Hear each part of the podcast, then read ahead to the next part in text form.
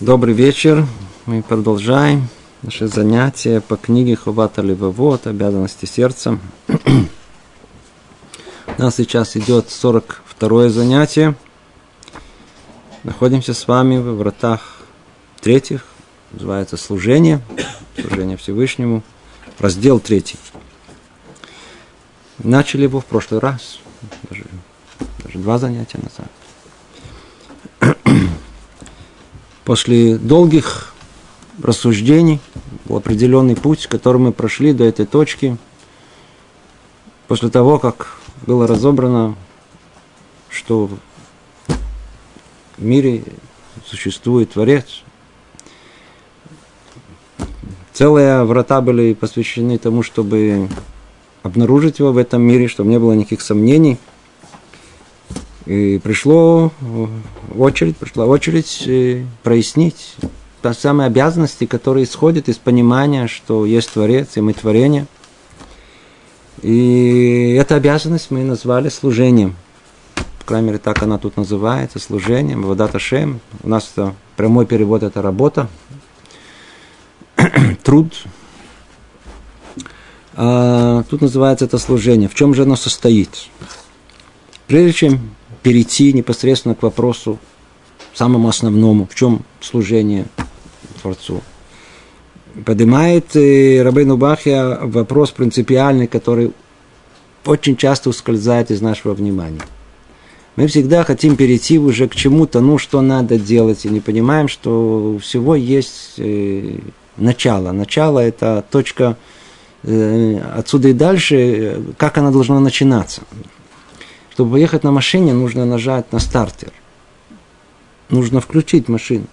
Чтобы у нас была вода Ташем, чтобы у нас было э, э, служение Богу, нужно пробуждение для этого. Мы говорили о том, что пробуждение нужно во всех областях жизни.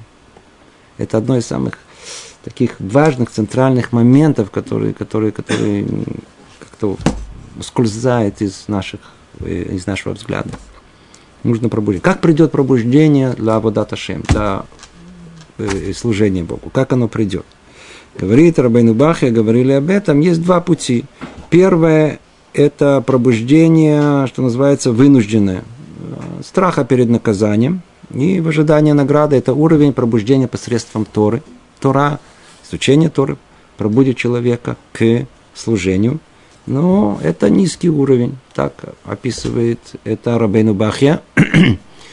Более высокий уровень – это пробуждение посредством разума. В принципе, разум должен э, нас э, обязать служению. Там все уже может находиться.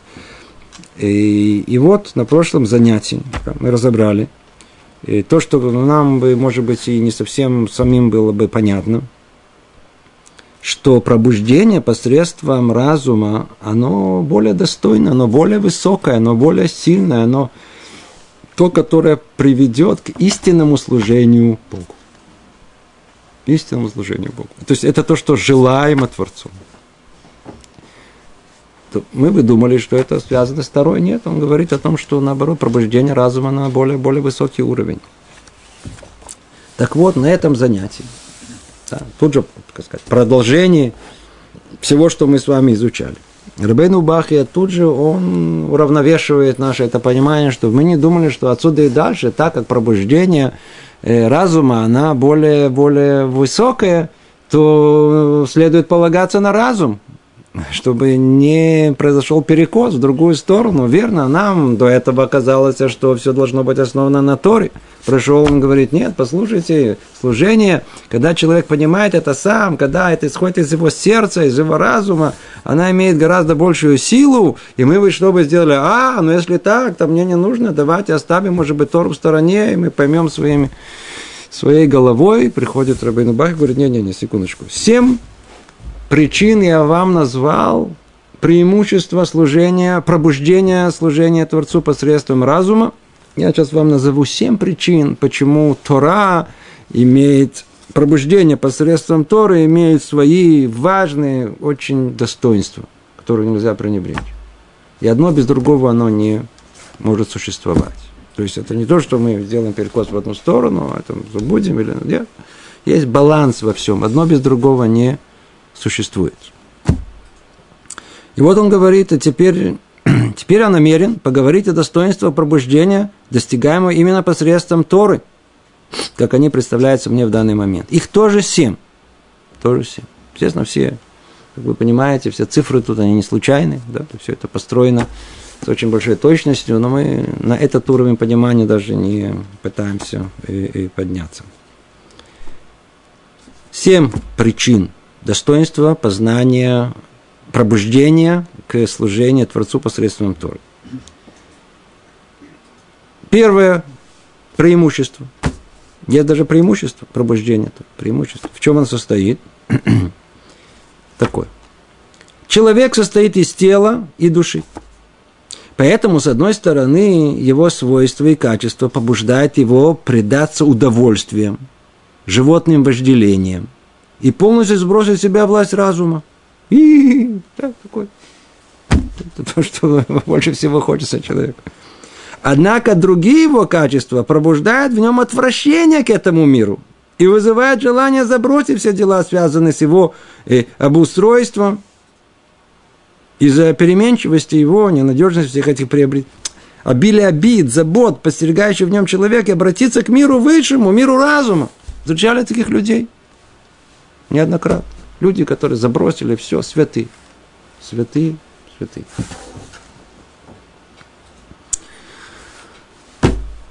Оба эти пути нехороши и недостойны одобрения.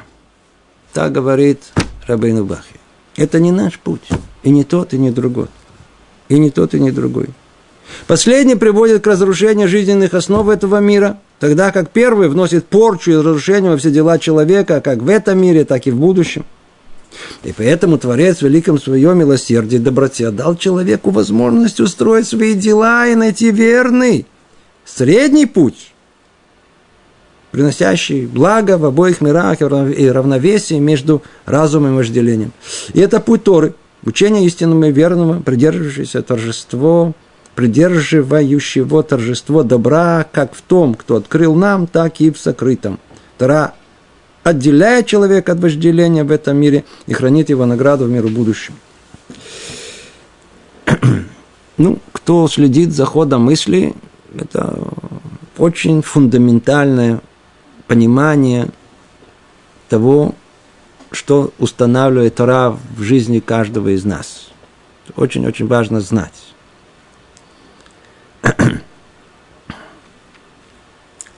Разумом человек может улететь куда угодно. Куда угодно. Посмотрите вокруг. Видим, человек может добраться до каких угодно мест, каких-то угодно мыслей прийти, ему в голову могут прийти. Он говорит, нет, это нужно тут установить какую-то ясную границу какой-то какой баланс. Иначе все может оказаться в большом перекосе. Почему? Две противоборствующие силы есть в человеке. Одно связано с телесными желаниями, у нас есть тело, физиология с ее потребностями, которое может пробудить в человеке, это называется вожделение. Вожделение. То есть придание телесным желаниям большего, больше пропорций, чем оно есть на самом деле. С другой стороны, у человека есть душа, хелек мималь, она все, все, самых из высших миров, она духовна, она, она, она ей плохо тут в этом мире. Это все их, это все не, все это материальная еда, какие-то там заботы вечные об обустройстве, это все претит высокой душе. Что может произойти? Произойти может быть две крайности то ли вожделение действительно будет так побеждать, что человек вообще отбросит все духовное и предастся своим вожделениям. Хорошо живется. Отдохнуть, расслабиться, снова повеселиться, снова погулять, похохотать, пойти поехать, это посмотреть, то посмотреть, нажать на все кнопки, все попробовать, покушать, все вожделения, которые дальше не будем даже пере, пере, пере, перечислять. Все ясно и понятно разум не работает с такими людьми, разумный разговор, он не, ну, неуместен, не, не понимает. Нет, нет, нет коммуникации на уровне вот этого разума и духовности. Это один перекос. Явно, что это не для этого человек появляется в этот мир, жить животной жизнью, потому что для этого уже есть животные. С другой стороны, человек может э, решить, что все эти физиологические потребности, они, пс, это не, не, не, это что-то низкое, постыдное. А вожделение – это вообще то, что, то, что нужно, нужно подавить в себе всеми силами, которые есть. И мы находим на самых разных уровнях именно эту мысль, то ли на Востоке, то ли тут на Западе, в монастырях. Да? Знаем, что в христианстве есть понятие монах, монашка, да, самым, с разными уровнями подавления в себе вот этих э, таких человеческих э, телесных желаний. На Востоке вообще дошли до больших успехов в этой области, и кто там преуспеет в их пути, действительно впадает в себе даже, даже инстинкты продолжения рода, по крайней мере так рассказывают. Может быть, это путь, он на самом деле достойный? Может быть, это действительно, казалось бы, если э, духовность, она предпочтительна, чем э, телесность, и кто и пойдет по ее пути, значит, его работа, его путь, его образ жизни более достойный. Приходит Ра и говорит, нет, не это и не это. И не это, и не это. В мире должно быть золотое равновесие. Так, изначально Творец сотворил мир. Мир вообще был сотворен в полном равновесии. Только есть тут несколько элементов, которые Творец привнес в этот мир, которые должны это, это равновесие разрушить. Называется сатан, яцарара, всякие разные, всякие разные создания духовные, которые пытаются расшатать это равновесие. Они же и пытаются человека подтолкнуть в ту или иную сторону. То ли в сторону вожделения – потеряв духовное начало, то ли наоборот, подтолкнуть его к духовности, чтобы он начал пренебрегать своими физиологическими потребностями, так сказать, в ущерб своему здоровью. Тура, она находится, она диктует нам, и без нее бы мы не знали бы, где это, как правильно, где проходит эта середина золотая. Что есть то, что можно считать, что достойно, правильно – сколько заметит, без, вообще без Торы мы бы не знали, что есть правильно. Есть слово такое правильно. Вот, вот у меня есть правильный путь. Да, как действительно мы слышим, кто-то скажет, сказать, а я вот э, правильно понимаю. Эти слова, они возмущают, и правильно, мы должны возмущаться от таких слов. Что значит правильно? Это у тебя правильно, а у меня правильно другое. Сколько есть людей, столько и мнений. Нету правильных мнений. Почему? Потому что все относительно. А правильно может быть что? Только абсолют. Там, где есть абсолют, есть абсолютная истина, там есть и правильное, там есть и правильность в этом мире. Так вот, так вот, э, э, установить, что есть правильно, помогает нам Тора, и только Тора. И в этом есть ее преимущество перед разумом, потому что разум улетит куда угодно. Придумай себе что угодно, как правило, под свои слепые желания. Так это происходит. Под свои слепые желания. А Тора, она дает нам точные критерии правильности, истинности. И не то, и не другое. Где? Вот посередине. Так как тут написано, оба эти пути нехороши и недостойны одобрения. Почему? Потому что последнее приводит к разрушению жизненных основ этого мира. Тогда как Первый приносит порчу и разрушение во все дела человека, как в этом мире, так и в будущем. Видите, и то плохо, и это плохо. Человек не может предаваться не, не вожделением своим, он теряет свой удел в грядущем мире, он просто живет как животное.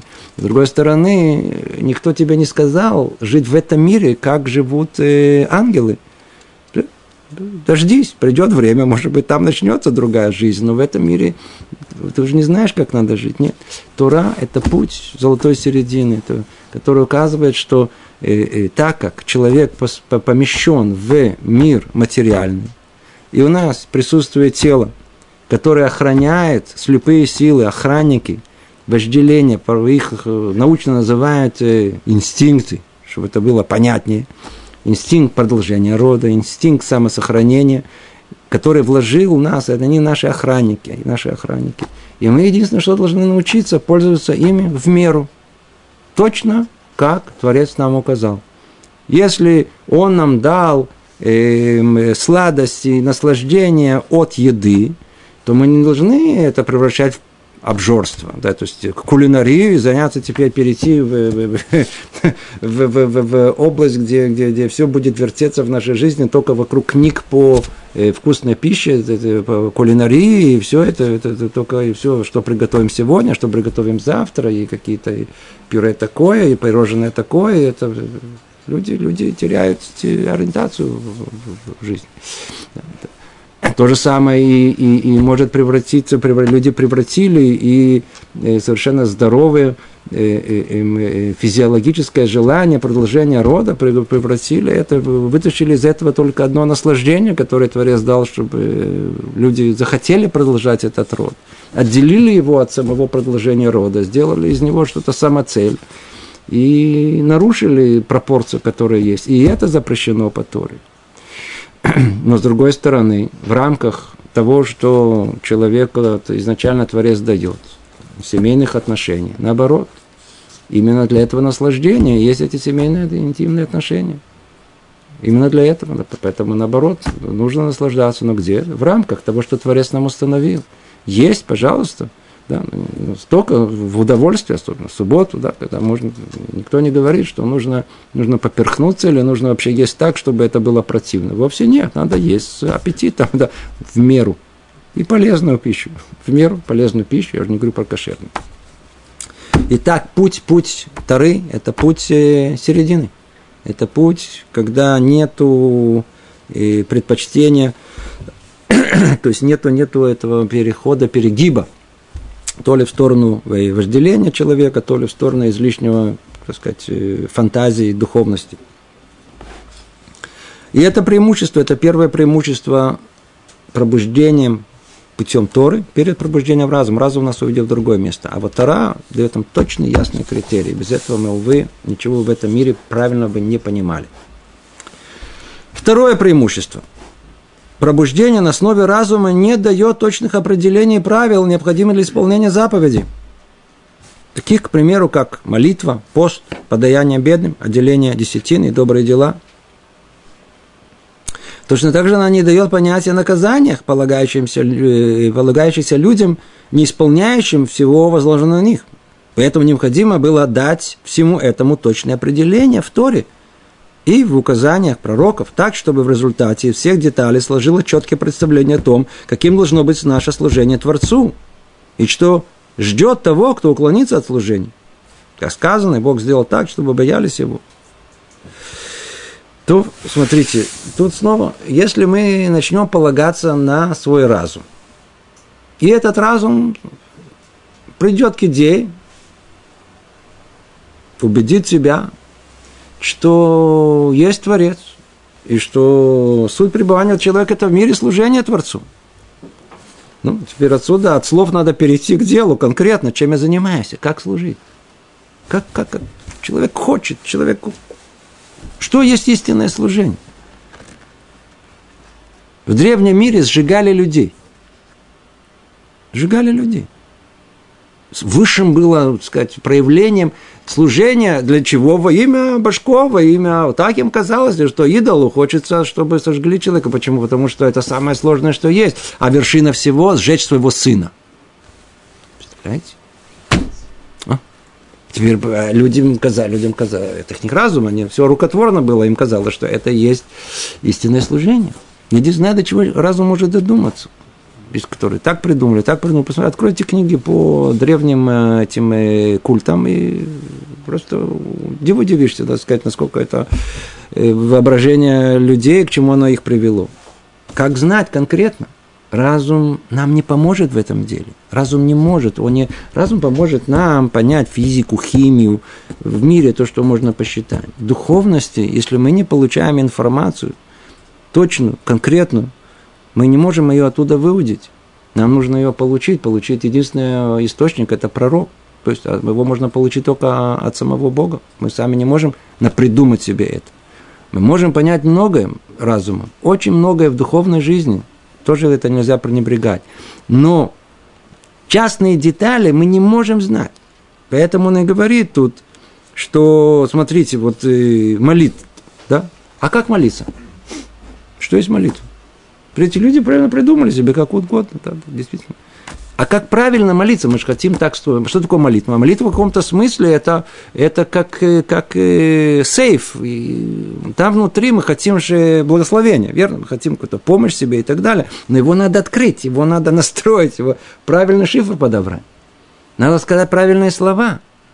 Вы идете в какое-то учреждение, хотите обратиться к какому-то, знаете, ну, может быть, не тут, тут это, может, да, и тут то же самое, были советские времена, надо было как-то как найти правильные слова, чтобы, чтобы, чтобы к, то ли к то ли к вахтеру, а потом к секретарше. Это были очень важные люди. Надо было знать, как к ним обратиться. А если уже дошли до министра или кого-то уже, вообще точно надо было знать, какие правильные слова говорят. Эти открывают сейф, эти не открывают сейф.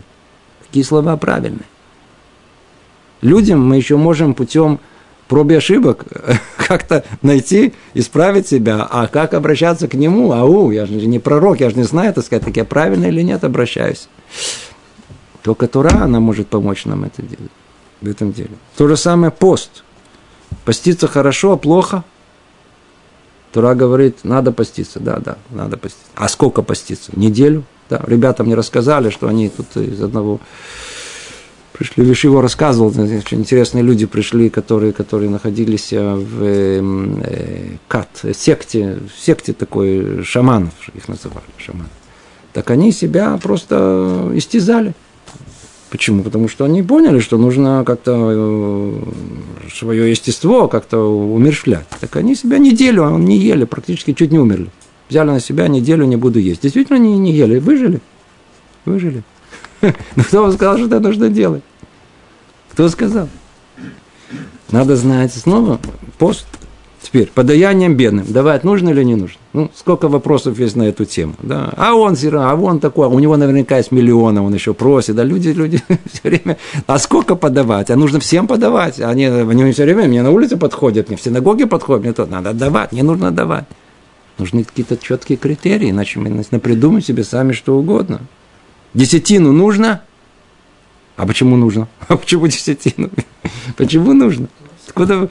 А если бы нет было Торы, мы бы не знали. И от чего отчислять? Да, вот, брутто, нетто, от чего отчислять десятину? Сколько вопросов есть по любому поводу. Итак, необходимо дать всему точное определение. Разум не способен это сделать, Тора способна, поэтому она имеет предпочтение. Это вторая это второе преимущество. Третье преимущество. Пробуждение со стороны разума не может быть действенным для всех людей, обязанных исполнять заповеди. Почему? Поскольку интеллектуальные способности у людей различны. В то же время пробуждение посредством Торы одинаково действенно для всех. Кто обязан исполнять заповеди. Даже если глубное понимание Торы у них не одинаково. Как говорилось об этом в конце первой части этой книги. Смотрите, мы говорим пробуждение, пробуждением разума, но секундочку, надо иметь это разум.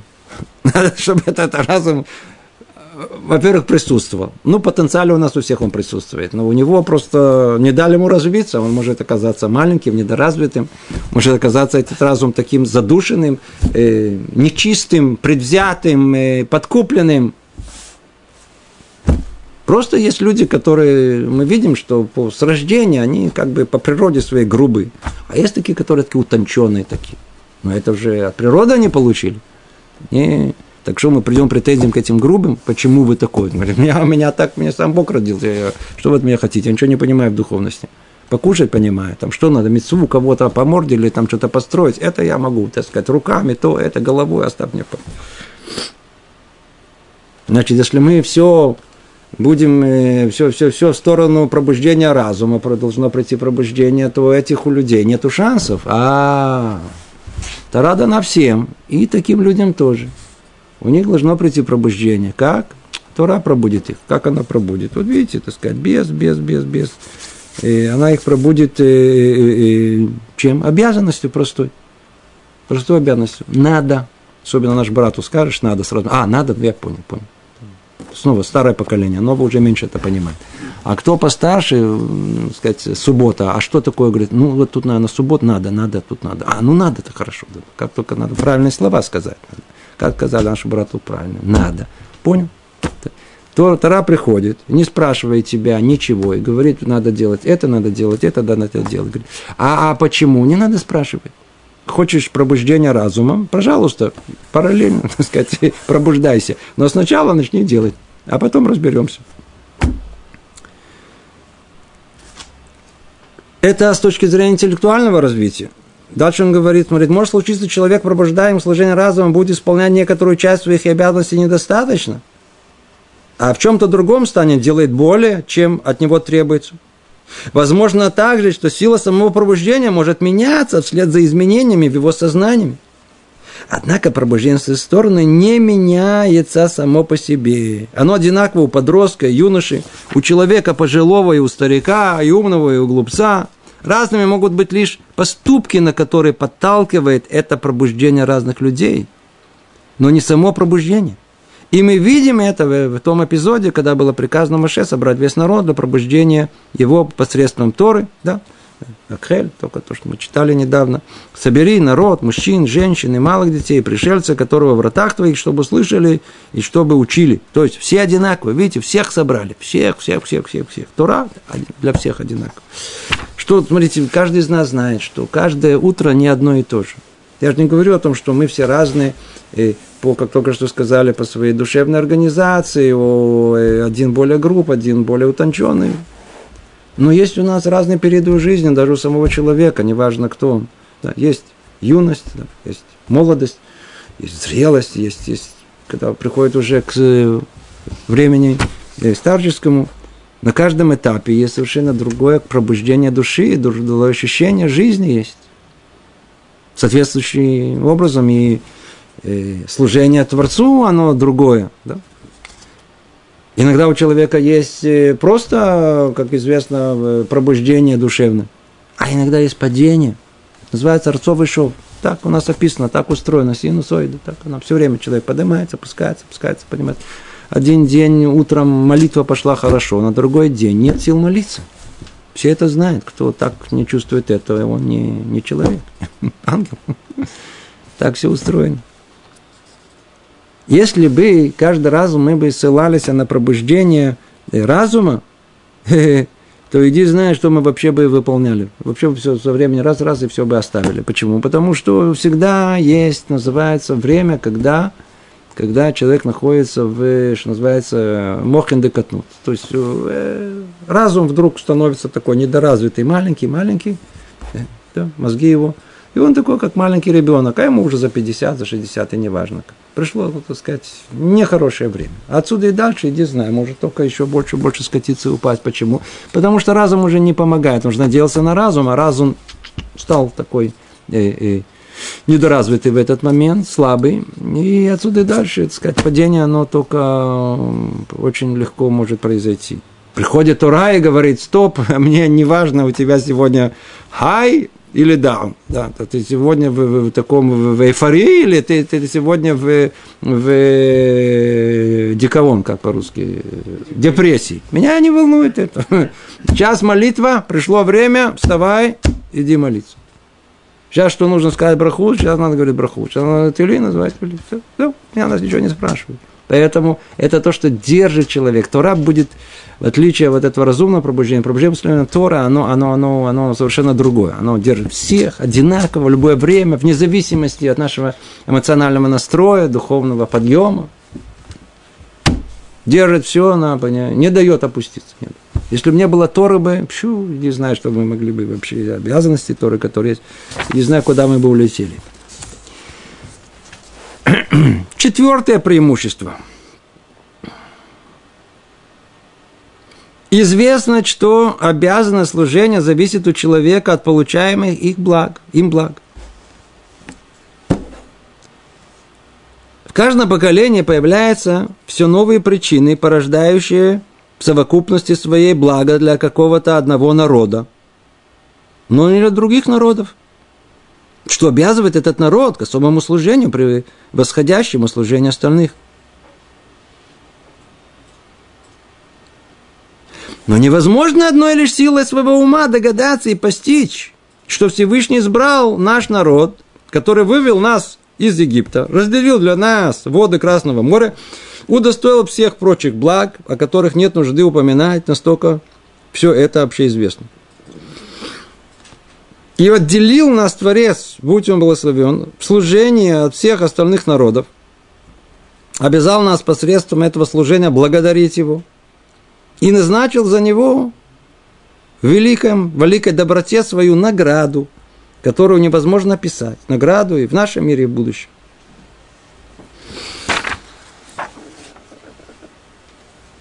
Еще одно колоссальное преимущество Торы перед пробуждением разума. Смотрите, сейчас он переводит сейчас э, э, э, внимание наше совершенно на другой аспект. А ну давайте посмотрим на историю всего человечества. При этом до этого, что он нам говорит? О том, что, в принципе, служение зависит от получ... человека от получаемых благ. То есть ясно, очевидно, дальше что-то об этом будет больше говорить, что если человеку дается больше разума, значит, с него и спрашивается больше разумного. Дается ему больше средств, благ, денег, значит, и будут больше спрашивать с него именно в этой области, насколько он другим помогал и так далее.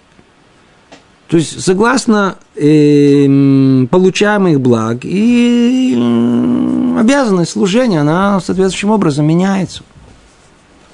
Давайте обратим внимание, он говорит, на народы мира, на удел, который у каждого из них есть.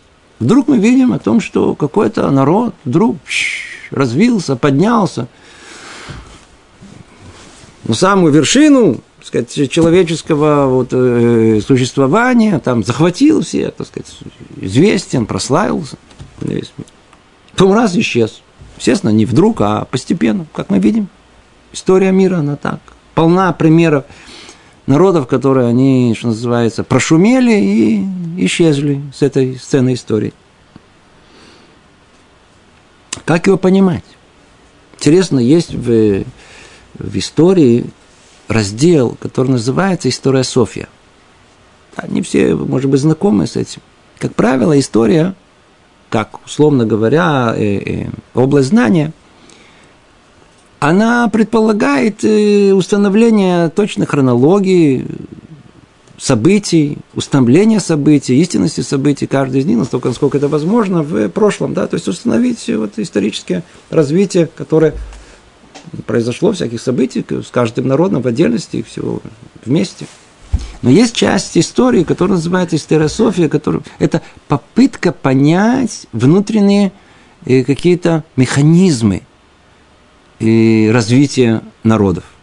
То есть история уже перед нами открыта на последние, по крайней мере, 2000 лет довольно-таки ясно. То есть э, мы знаем, человек знает, сохранились исторические сведения, более не менее, даже больше, чем 2000 лет. И можно проследить за, за, за всей этой историей э, и посмотреть, и попробовать найти какую-то закономерность. И действительно люди пытаются это делать, люди умные мыслители, историки пытаются понять внутреннее содержание, то есть внутренний механизм этой истории человечества. Есть ли он вообще? Есть, которые говорят, что это не существует, невозможно найти никакой закономерности, которые говорят, да, я нашел закономерность, вот она, его оспаривают. Ну, уже много докторских сделали на эту тему. Результатов особенных нету, но разговоров много об этом есть. Это, в всяком сомнении, интересно читать. На чем это все основано? На разуме человека. Одному кажется так, другому кажется по-другому. Вот приведет такие аргументы за, тот такие аргументы против. Кто может знать, если какой-то внутренний механизм, тот, который этот механизм и завел, тот, который все это двигает, эту всю историю. Ведь одно из двух. Если Творца нет, то занимайтесь этими э, гаданием на кофейной гуще. Если есть Творец, то ничего случайного в этом мире нету. Что это значит? Это значит, что если этот народ поднялся, это не случайно, есть причина. Он упал, есть причина. Если вообще такой народ существует, тоже если этому народу вдруг ему, так сказать, какие-то блага, какие-то вдруг, ну, там, нашли там нефть, там какие-то не знаю, еще что-то, как бы, есть, которые живут в горах, а есть, которые живут в очень плодоносных э, долинах. Есть, которые живут просто в живописной природе, а другие просто ну, ну, ну, самые ужасные условия жизни. Как так? Если Творец, он тот, который не только сотворил мир, но управляет им, что это основа нашего мировоззрения. Значит, ничего случайного нет. Каждый народ, согласно того, что он получает, согласно этого и мера э, служения, которое у него должна быть перед Творцом. Теперь, Тут же он обращает наше внимание, говорит, секундочку, а присмотритесь к тому, что выпало на вашу долю. Мы сказали, э, это только в одном слове, а других народов есть четкая ясная закономерность. Это не наша тема, это захватывающая тема. Понять, каким образом развивалась история, почему именно этот народ, э, он поднялся, почему он опустился, и почему, как это все это происходит, это очень-очень интересная тема. Но это не, не то, что тут мы должны разбирать. То, что, э, то, что Рабейну Байхе, он, он, он хочет пробудить нас, это к тому, что, эй, секундочку, присмотритесь. Если вы бы разумом пытались бы осмыслить свою историю своим разумом, вы бы ни до чего хорошего бы не дошли бы. Каждый напридумал бы какую-то свою диссертацию, это точно. То, которое может нам раскрыть истинный замысел того, почему вас Творец выбрал, и что, какой механизм стоит за этим, что, что, что двигало все этим, какие истинные причины были. Вывел нас из Египта и разделил для нас воды Красного моря, достал всех прочих благ, и отделил нас Творец и служение от остальных народов, и обязал нас посмотреть служение благодарить его, и так далее, и так далее. И все дал, все дал, все дал. Присмотритесь. Без Торы вы бы этого бы не знали. Без этого Торы вы не знаете. А отсюда вы понимаете, что естественно, что если он, сам Творец, вывел вас из Египта, он не делает это не для одного народа. Разделил это Красное море, делал вам ясное чудо, дал вам Тору на горе Синай. Да? Когда это раскрытие было явное перед всеми. Все были пророками, все как один. Ну, это к чему-то нас должно обязать.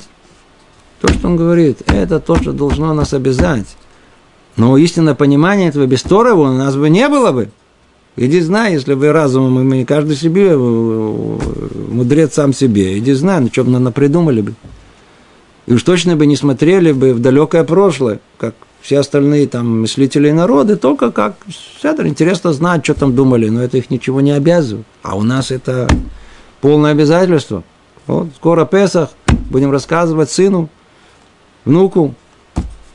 Мы были э, рабами в Египте. Творец нас вывел оттуда. Это наша вся вера, она, так сказать, основа веры построена на это. Основа основ. Без Торы мы этого бы не знали. Поэтому в этом есть большое преимущество, когда пробуждение приходит посредством Торы, мы понимаем, какая степень обязанности нас служения Всевышнему, как у народа.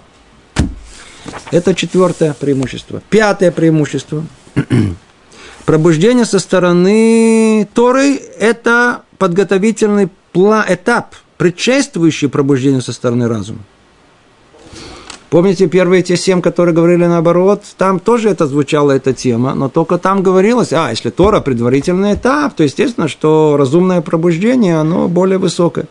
Но теперь э, тут разбирается вторая сторона. Без этого пробуждения со стороны Торы – никогда не придет правильное пробуждение со стороны разума. Значит, в этом есть и сторона достоинства и преимущества пробуждения посредством Тора. Без нее вообще ничего не начнется. Первое также служит второму источником подтверждения доказательств. В молодости человек нуждается в воспитании и руководстве, призванных оградить, оградить его от вожделений, пока не окрепнет, не зазреет его разум. Подобно этому женщины и также мужчины с недостаточно зрелым и сильным разумом не подчиняют себя его велениям, ибо он не стоит власти над ним. Им необходим некий средний путь, который будет им по силам, и потому исполнение заповеди Тары зиждется на ожидание награды и страхе перед наказанием. Есть колоссальное преимущество, колоссальное преимущество Торы, пропоружаем средства Торы, пропоружаем разумом. Раньше мы говорили, смотрите, не у всех есть разум, нет, но есть совершенно объективные э, э, данные в этого мира. Мы же не все э, можем сразу же понять и осознать э, разумом обязанность пробуждения к, служению Творцу. Почему? Потому что, скажите, вы видите трехлетних, десятилетних, пятнадцатилетних детей, у них есть, возможно, мы такими же были, каждый из нас помнит приблизительно, какие ощущения у нас были в этом возрасте. У нас там разум двигал нами. Нами двигали все, все, все, все я царим, которые только есть в человеке, двигали в это время. Ну, а что же человек будет делать до этого времени? Так что он пропадет? Если у него на данный момент просто нет разума по, по определению, не должно, нету еще, до, до 13 лет вообще нету, а после 13 лет, пойди знай, пока развется, до 20, до 20 да. иди знай, когда на самом деле оно, оно пробудится. Приходит Ура и говорит, секундочку, разума у тебя нету, верно? Дубину видишь? Вижу, говорит, хочешь получить? Нет, не хочу. Все. Страх наказания. Конфету хочешь? Хочу. А, значит, это надежда на вознаграждение, так сказать, это тоже может тобой двигать. Это ты понимаешь, понимаешь? Ефему. Так знаешь же, ты получишь. Вот-вот-вот зажгешь свет в субботу, получишь. Не сейчас, аукнется тебе. Вот или как. А хочешь вознаграждение, воздержись от этого, получишь вознаграждение. Понимаешь на этом уровне? Понимаю. Значит, достаточно человека продержать и до определенного возраста, хотя бы на уровне пробуждения посредством Торы. Почему? Потому что этот второй уровень, тот самый желанный, который мы хотим, он просто еще не настал. Еще не настал. Теперь обратите внимание, он говорит, смотрите, это не только у детей, не только у подростков. Иногда взрослые люди просто, они все, ну, ну никак не могут повзрослеть. У них только тикает этот э, дни рождения. Они знают, сколько им лет по количеству этих самых э, масибот, вечеринок, которые они устроят. Не день рождения, святое дело у нас, день рождения, верно? В ресторане. То, вот, вот, вот каждый вот делали в этом ресторане, делали в этом ресторане, делали в этом ресторане. Вот он столько помнит, сколько у него было день рождения. а повзрослеть тоже надо же параллельно, это тоже какая-то обязанность, которая есть. Кицур, требуется пробуждение посредством Тора, а без нее куда денемся? Просто, просто не сможем, не сможем э, продержаться до того момента, когда на каком-то этапе в 30 лет, 40 лет, 50 лет, 60 лет, всегда в надежде, что придет пробуждение посредством разума. Но до этого времени, чтобы продержаться, нужно пробуждение посредством Торы. Продолжает и говорит э, Рабейну Бахья, тот, кто в своем служении не ищет облегчения, исполняя все, к чему обязывает Тора, находится на ступени благочестивых, чистых от греха, даже если пробуждение его связано только с наградой и наказанием. И он достоин награды в этом мире и в будущем. Но человек, который поднимается с этой ступени к служению, пробуждаемым разумом, достигнет ступени пророков и величайших праведников – Награда ему в этом мире становится радость от сладости служения Всевышнему. То он как бы завершает ту же самую мысль и говорит, смотрите, и те, которые прожили даже всю жизнь и не пробудились, а только жили согласно пробуждению Торы, то есть страха перед наказанием и надежды на вознаграждение, тоже хорошо он говорит, они тоже находятся на ступени благочестивых, чистых от греха, достойны награды в этом мире, в будущем. Но только надо знать о том, что это не это то желаемое, для чего человек появляется в этом мире. Естественно, что это то, что это хорошо, все нормально. Программа минимум выполнена. Но самое желаемое – это пробуждение посредством разума, которое может привести человека к ступени пророков или величайших праведников. К этому надо стремиться. В конечном итоге, это, это есть истинная цель, которая, служение, к которому должно прийти. Пробуждение должно прийти разумом. Как только приходит разумом, человек может как, как, как, как метеор как подняться вверх, промчаться быстрее, чем остальные. Это было пятое преимущество. Давайте перейдем к шестому преимуществу. Тара содержит два вида заповедей. Такие, причины которых не подвластны нашему разуму. Например, заповедь об очищении посредством пепла красной коровы. За запрет на смесь шерсти и льна в одежде и так далее, исполняемый из послушания. И такие, что корни их лежат в сфере доступного нашему разуму. Говорится, все очень просто, секундочку. Если мы начнем пробуждаться разумом, да, разум. Есть много людей, кстати говоря, в мире. Получаю много писем от людей самых разных, самых разных мест, которые действительно пробудились. В основном не евреи, конечно. Можно сказать, практически все не евреи. Которые э, духовная жизнь прельщает их, которые, которые пробудились вот разумом к тому, что есть Творец и что необходимо служение. Они стремятся к э, теперь служить. А как? Как? Смотрите, есть семь сводный ног. Хорошо, семь немец мы попробовали. Не, недостаточно. Хочется чего-то более определенного. Так люди говорят. Больше, я знаю, более высокого, я знаю, много и других остальных фантазий. Это уже не будем их касаться. Но факт тому, но факт тому что, что, что есть, если человек пойдет разумом, и только разумом, да, то есть он сам попытается понять, в чем есть служение Творцу. Как мы уже говорили, много примеров. Единственное, до чего он додумывается, додумается – но уж точно не додумается, что нужно накладывать филин. Сто процентов. Никто. Смотрите, сколько людей на Востоке, они поняли величие духовного развития и насколько тело, оно мешает этому, насколько оно презренно должно быть, и сколько они усилий, сколько этой духовной практики необыкновенно высокой развитой там есть. Все, обыкновенная вещь. Умение умение контролировать свое тело, и даже порой и мысли, и концентрация мыслей, и душевное состояние. Колоссальные успехи. В жизни, кто там не додумался, что, в принципе, желание Творца, чтобы я накладывал тфилин. Кому-то в голову такое придет. Ходить с цицитом, кому-то в голову придет. А? Мезузу кому-то придет в голову. Никто не придет в голову. Э, более специфично он говорит, смотрите, ладно, я не знаю, может быть, часть мецвод, э, люди сами как-то догадаются, да. Но вот о том, что есть такое понятие, как духовная нечистота, и о том, что очиститься от нее нужно что-то такое, что ну уж точно в голову не придет, что нужно, там есть какая-то красная корова, и надо ее сжечь, есть определенная процедура, и только посредством этого пепла, от этой красной коровы можно себя очистить от этого. Кто может до этого додуматься? Столько деталей там есть. Кто понимает, что, что такое кошерное, а? а? Кто понимает, что такое кошерное? Почему нельзя молоко с мясом? Ну почему? Скажите, почему, почему вот то самое животное с этим пятачком, почему оно запрещено? А? Ведь оно на самом деле вкусное, верно? Оно же вкусное, полезное, как говорят, вкусное, питательное мясо. Почему оно запрещено?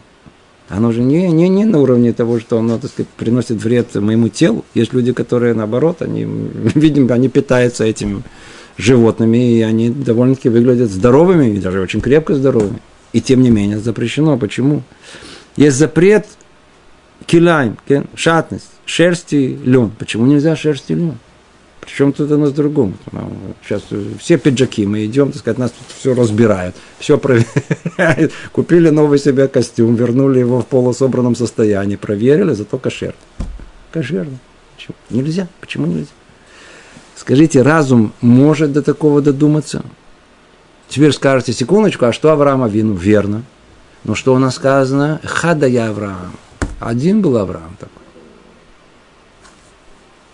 величие, которое его, оно, видите, повлияло до, от него и до наших дней. Ну, найдите другого человека, который так, который, который, который так повлиял, который сам понял, который сам разобрался и, и соблюдал, соблюдал, и понял суть реальности, и сам дошел до понимания, что нужно и такую мецву, и такую мецву, и такую мецву. Как он дошел, это отдельный вопрос, и он был один такой. А в основном люди в их попытках, они не так очистили свою душу, чтобы дойти до истинности всего. Поэтому они ходят в разные стороны, они приходят к другим разным мнениям, фантазиям порой. Уж точно не дойдут до всех запретов, которые разум не помогает нам к нему прийти. Теперь, божите, но это не все. Теперь, а что с запретами и повелениями, которые, да, разум понимает?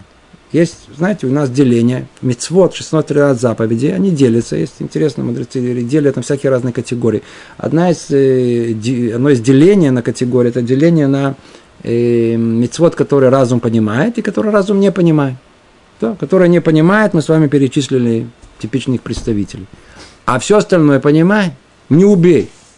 Все понимают, что не надо убивать, потому что не хочешь, чтобы тебя убили, не надо, чтобы другого. Вообще неприятно такое убивать, это да. плохие последствия. Не кради. Естественно, что не кради, потому что я не хочу, чтобы меня украли, поэтому давай договоримся, я не у тебя, а ты не у меня, будем жить хорошо. Не прелюбодействие, ну смотри, ну это уже разрушит все наши семейные устои, нехорошо тоже. И все остальное, что все у нас в написано, каждый разум мы можем понять злословие, это нехорошо. Нельзя нельзя, нельзя э, э, говорить неправду. Это, люди должны сами это понимать. Сами понимать. Ой, а... вот тут Тора еще в большей степени, она нас обязывает и имеет преимущество на разум. Почему? Потому что мы могли бы что-то сказать. А, разум и так нас это обязывает. Зачем мне эту мецу? Что вы там сказали на горе Синай? Не кради, не убивай. Я и так понимаю этого, разум меня это обяжет. Разве тебя обяжет? м очень хорошо. Давай посмотрим, что тебя обяжет разум, если ты, предположим, родился под, называется, под Марсом. То есть у тебя такой кровожадный характер. То есть кровь точно прольется. Непонятно только у кого и где и сколько, но крови будет обязательно. Почему? Потому что такая натура. Такая натура. Видите? Теперь, если кого-то не прибью, кому-то, так сказать, не, это не, жизни нет, вот, скучно. Или просто, так сказать, не согласно моим э, размерам. Тоже поймешь, тоже разум тебя обяжен, не убей. Или есть люди, которые не кради для них, они как будто, знаете, для них только, а, ну тянет просто, ну вот просто вот вожделение вот чужого имущества их просто тянет. Ну, тоже, может, вам легко разум подскажет. А есть, которые, знаете, вот противоположный пол – мужчины подскажут, что это верно. Может быть, не все, но те, которые здоровы, и они наоборот, они, так сказать, хотят всех, что называется, со всеми. Наоборот, что за не прелюбодействовать? Наоборот, надо прелюбодействовать. Самое удовольствие – это прелюбодействие со своей женой. Это нет удовольствия, а с чужой. Наоборот, это больше всего и как раз и в удовольствие. Поэтому прелюбодействие – это самое-самое-самое-самое, что есть. Вот такого спросим. Тебе разу тоже поможет тут остановить? Ты же сейчас целую теорию построишь. Ты для этого целую теорию эволюцию придумаешь, чтобы сказать, что это не я, что ты хочешь. Это эволюционные последствия. это отбор, отбор, что вы хотите. Это не я, это отбор, естественный причем, не искусственный.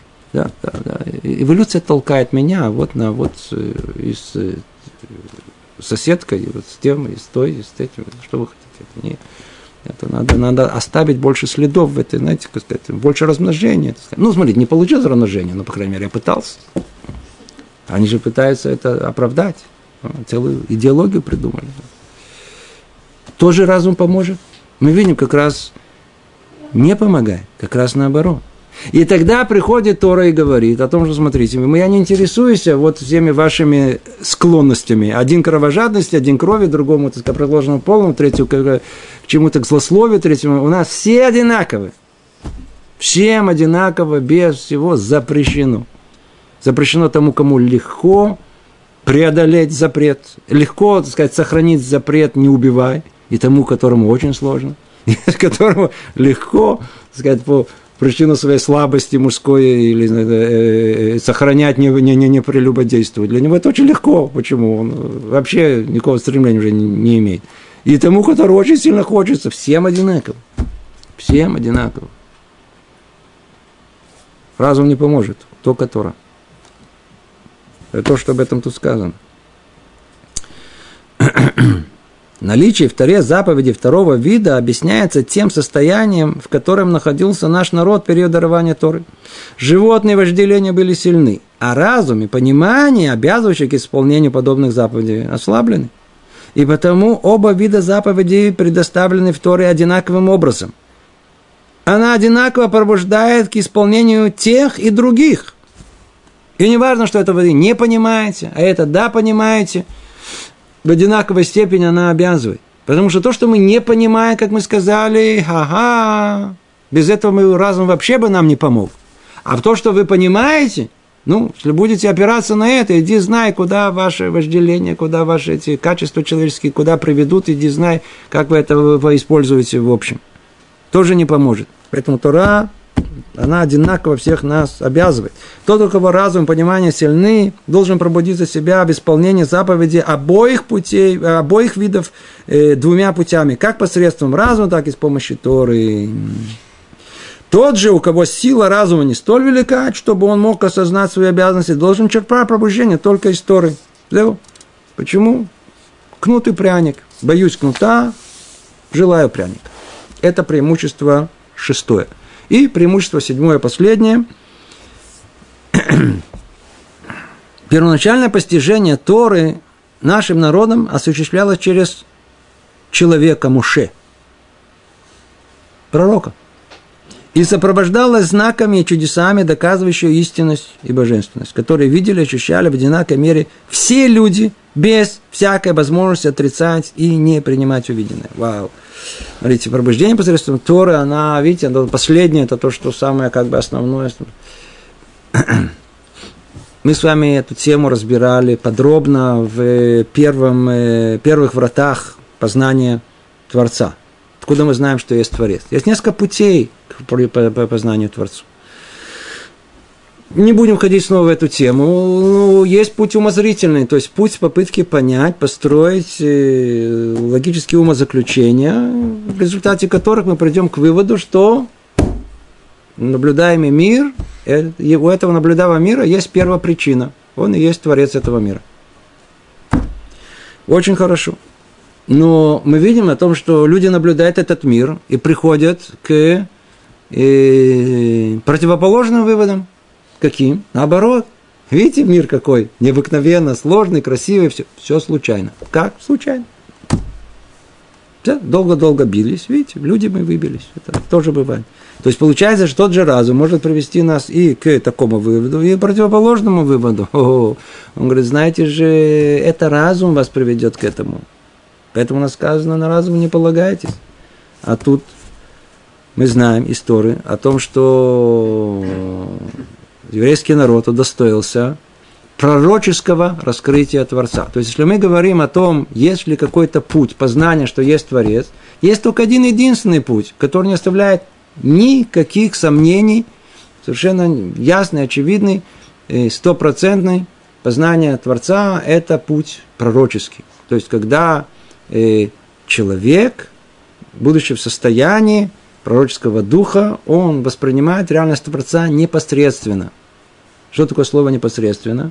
Ведь все остальное как? Посредственно. Посредством чего? Пяти органов чувств. У нас есть пять органов чувств. Есть внутри душа. Она закрыта, как, знаете, как за, за, за, за, за тело. Да? И у нас она там может подсматривать за тем, что есть в этом мире через глаза, слышать через уши, все скрыто от ней. То есть глаза скрывают реальность, уши скрывают, и только дают возможность видеть то, что позволяет видеть глаза. Понимаете? Пророческое э, восприятие Творца, оно без органов чувств. Поэтому, как сказано, слышали звуки. Слышали, извиняюсь, э, слышали, э, видели звуки. Видели звуки. Как мы видели звуки? Звуки мы не видим, мы слышим. Имеется в виду намек на том, что обыкновенные э, средства, то есть э, э, органы чувства, они не, не участвовали в этом, а, а восприятие было непосредственное. Самое непосредственное восприятие. То, что говорится тут, о том, что без Тора мы бы это бы не знали. Первоначальное постижение, постижение Торы нашим народом осуществлялось посредством человека Муше и сопровождал знаками чудесными, доказывающими ее истинность и божественность, чудеса, которые доказывали это. То есть Муше говорил о том, сейчас произойдет чудо, оно происходило. Сейчас он говорит, сейчас оно прекратится, оно прекращалось. Сейчас будет следующее изменение всех природных законов. Произошло. Оно сейчас прекратится, прекратилось. И так 10 раз подряд. Каждый раз это было направлено на какие-то другие законы природы, другое понимание устройства этого мира, которые были в те времена, чтобы разбить все эти представления не у египтян, а у кого, а евреев, которые в это, естественно, верили. То есть Тора имеет колоссальное преимущество в пробуждении служения Творцу. Именно в этом в основе всей веры, э, чем у разума. То есть Тора, она имеет тут э, колоссальное преимущество. И давайте только завершаем. Говорит э, Рабейну Бахи, всякий, кто осознает, какие блага он получает от Всевышнего наравне с остальными людьми, должен поверить, что он обязан принять на себя служение Богу во всем, что, к чему обязывает разум. Когда же человек осознает также и те блага, посредством которых Бог отделяет свой народ от всех прочих народов, он должен поверить в свою обязанность исполнения заповедей Торы, непостижимой для нашего разума, заповеди, которые свободны Э, от которых свободны остальные народы. Точно так же, э, то есть сейчас он как бы подводит итог всему сказанному, там, сказать, завершаем это, завершаем э, наше занятие, подводит итог, он говорит о том, что после того, что мы сказали, из Торы мы знаем о том, что есть много обязанностей, особенностей, которые есть у нас, и без Торы мы бы этого не знали. Нас как народа, например – Снова возвращаясь к той же мысли о том, что у нас есть другие обязанности. Почему? Потому что Творец выделил нас из других народов. Значит, у нас совершенно другие обязанности. Нам больше дается, с нас больше спрашивается. Поэтому и обязанности больше. Точно так же, когда он осознает благо, которое достоил Бог его колена левитов, или еще более узкую группу внутри него, священнослужителей, выделяя их из всего еврейского народа. Он э, э, если он сам, левит или священнослужитель, должен проверить свою обязанность и исполнять заповеди, которые отличил их Бог. И мы действительно находим в Торе 24 вида заповедей, исполняемых священнослужителем, то есть Коаним, okay, во время службы в храме. И, соответственно, этому 24 вида вознаграждения, которые удостоил их Творец, называем дарами священнослужителей. То есть, называется матнот кауна. Кто знает, 24 матнот кауна, э, подарок, который есть. То есть, что он хочет сказать? Хочет сказать о том, что, э, присмотритесь, у всех на своем уровне, согласно того, что мы получаем, эти знания только из Торы мы можем получить, совершенно другой уровень служения. Разум не поможет нам в этом. Только Тора помогает вам в этом. Тут и находится преимущество колоссальное, которое есть в Торе. Ведь посмотрите, вы как народ, в отличие от других народов. Посмотрите внутри нашего народа. Обязанности левиим, они другие. С них больше спрашивается. Среди левиим есть еще одна группа, называется Коаним, священнослужители. И тем более с них спрашивается. Мы видим точную пропорцию, которую Творец установил. У них есть 24 вида работ, им полагается 24 вида подарков. Точная пропорция, одно согласно другому. То завершим только сказав это, но если человек в своем служении не исполняет всего того, что возложено на него, соответственно, благом, получаемым им, это доведет его до того, что он не будет исполнять также возложенного на него, э, на его семейство – или на группу, в котором принадлежит, да, то, те же левиты, те же священнослужители, а затем и того, что возложено на него, как на еврея, и оставит Тору совершенно, в конечном итоге, не принимая на себя Тору, он не будет исполнять и того, к чему обязывает любого человека его разум. И когда он не станет исполнять даже того, к чему побуждает разум, его нельзя будет уже называть живым, обладающим даром речи человеком. Скотина с ее природным пониманием – будет разумнее его, как сказал пророк Ишаяу, знает вол владельца своего, осел ясли хозяина своего. Израиль не знает меня, народ мой не разумеет. Так завершает он этот раздел, раздел третий, и говорит, смотрите, если будем полагаться на разум и будем пренебрегать Торой, конец практически известен. То есть шаг за шагом все дойдет до того, что все будет оставлено. Человек своим разумом начнет думать так, по-другому. И видите, как один за другим. Вначале обязанности самые высокие оставит, потом даже обязанности, которые не, не будет принимать себя Тору, он не будет не исполнять. И, и, и, например, к чему побуждает его, э, там, например, не быть левитом, то, что священнослужителями, а затем и того, что возложено как на еврея, оставит, и в конечном итоге Тору оставит совершенно. Почему полагаясь на разум? Как мы это видим как только человек отходит от Торы, как только прекращает учиться, как, особенно нас это касается, касается нас очень-очень-очень-очень. Многие болеют чува, они начинают очень хорошо учатся, то это проходит 5 лет, 6 лет, вдруг приходит какой-то, а я уже разбираюсь, уже понимаю, много дел, быт заел, и всякие проблемы и так далее, прекращает учебу, вдруг видишь, постепенно, постепенно человек просто деградирует. Почему? Потому что без того, чтобы нет постоянной учебы Торы, нет постоянной поддержки духовного подъема, духовного развития, есть неизбежный спад, неизбежное э, падение.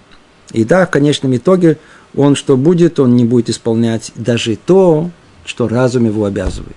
Разум вообще уйдет в другое место, и тогда он будет, как, как тут написано, видите, слово такое не очень хорошее, скотина, слово такое не, не очень приятное. Животное, просто животное. действительно уже животные есть. Нам не нужно, чтобы таким до этого доходить. То мы с вами разобрали семь причин, семь причин, почему пробуждение посредством Торы, оно имеет преимущество, чем пробуждение посредством э, разума.